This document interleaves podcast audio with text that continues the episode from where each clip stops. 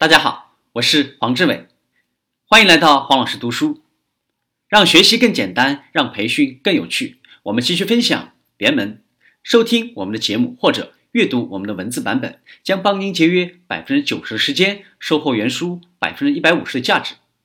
任期制设计渐进性承诺，在联盟中，任期代表雇主和员工对某项具体任务的道德承诺。我们将这种方法视为一种结合了终身雇佣制和自由雇佣制某些优点的方法。和终身雇佣制一样，任期制让雇主和员工建立信任、相互投资；和自由雇佣制一样，它保留了雇主和员工适应瞬息万变世界所需的灵活性。这种方法能够减轻你和员工的压力，这同样是因为它会逐渐建立信任。通过将员工在你的公司度过的职业生涯重新规划为一系列连续的任期，你可以更好的吸引和留住开创性员工。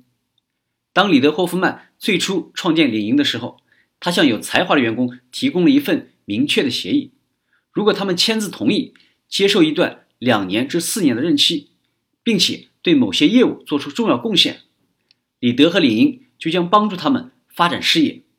以领英内部的另一段任期为优先形式，这种方法见效了，公司得了人心，获得了为帮助领英取得实际业绩而努力工作的员工。如果他选择了一段或者多段任期后离职，他就成为了公司的支持者和资源。任期的时间有限，也就限定了明确的工作重点和讨论未来关系时双方认可的时间框架。他让优秀的员工有坚定充足的理由坚持到底，并且完成任期。最重要的是，符合实际的任期计划，让双方坦诚相待，这是信任的必要条件。通过诚实对话建立信任，承认员工可能离职，实际上是建立信任，从而建立良好关系，以确保留住优秀人才的最佳方式。你应该雇佣你能够找到的最优秀的人才。然后创造环境，让优秀人才决定留下来，并且专心投入工作。三类任期，轮转期。第一类轮转期呢，是一种有期限的标准化培训，它通常针对入门级的员工。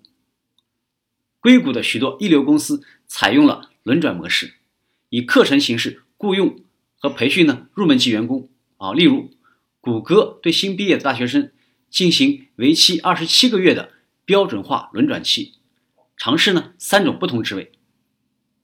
Facebook 培训新产品经理，在十八个月内轮换三次职位。这种轮转期的目的是让双方评估雇主与员工的长期契合性。另一种轮转期适用于所有职业阶段的员工，它是高度标准化，而且基本上是程序化的，但着重于最大限度的发挥员工。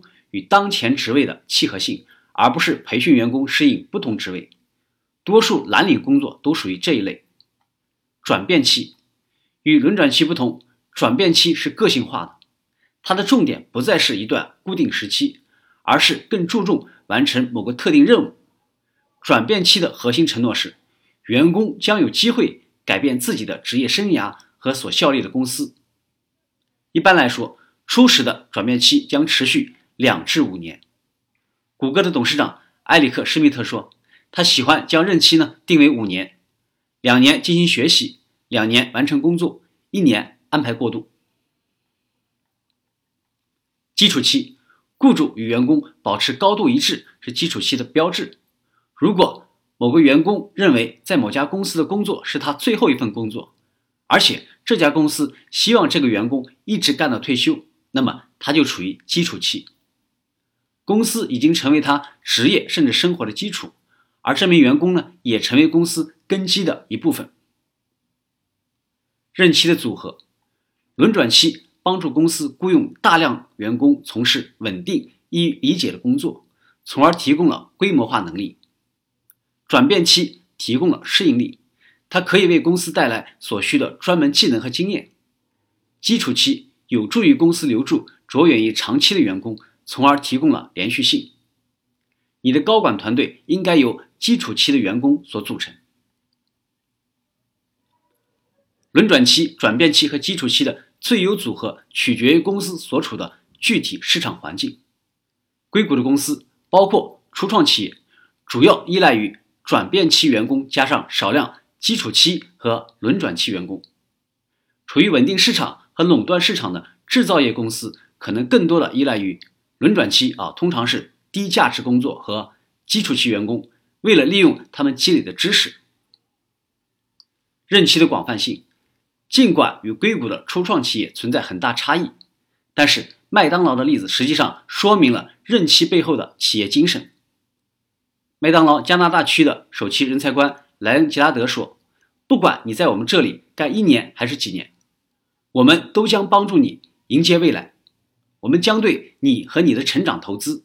你可以利用我们帮助你培养的能力去做你选择做的任何事情。”不管是在麦当劳还是别的地方，与员工建立长期关系，任期制让员工可以承担一系列对个人有意义的不同任务，从而帮助他们谋求在一家公司的长期职业发展。任期框架的要点是，不管任期有多长，都应该进行高度信任、高度诚实的对话，让双方能够进行明智的投资。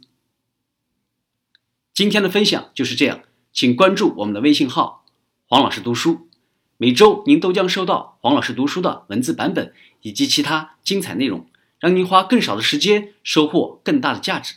谢谢。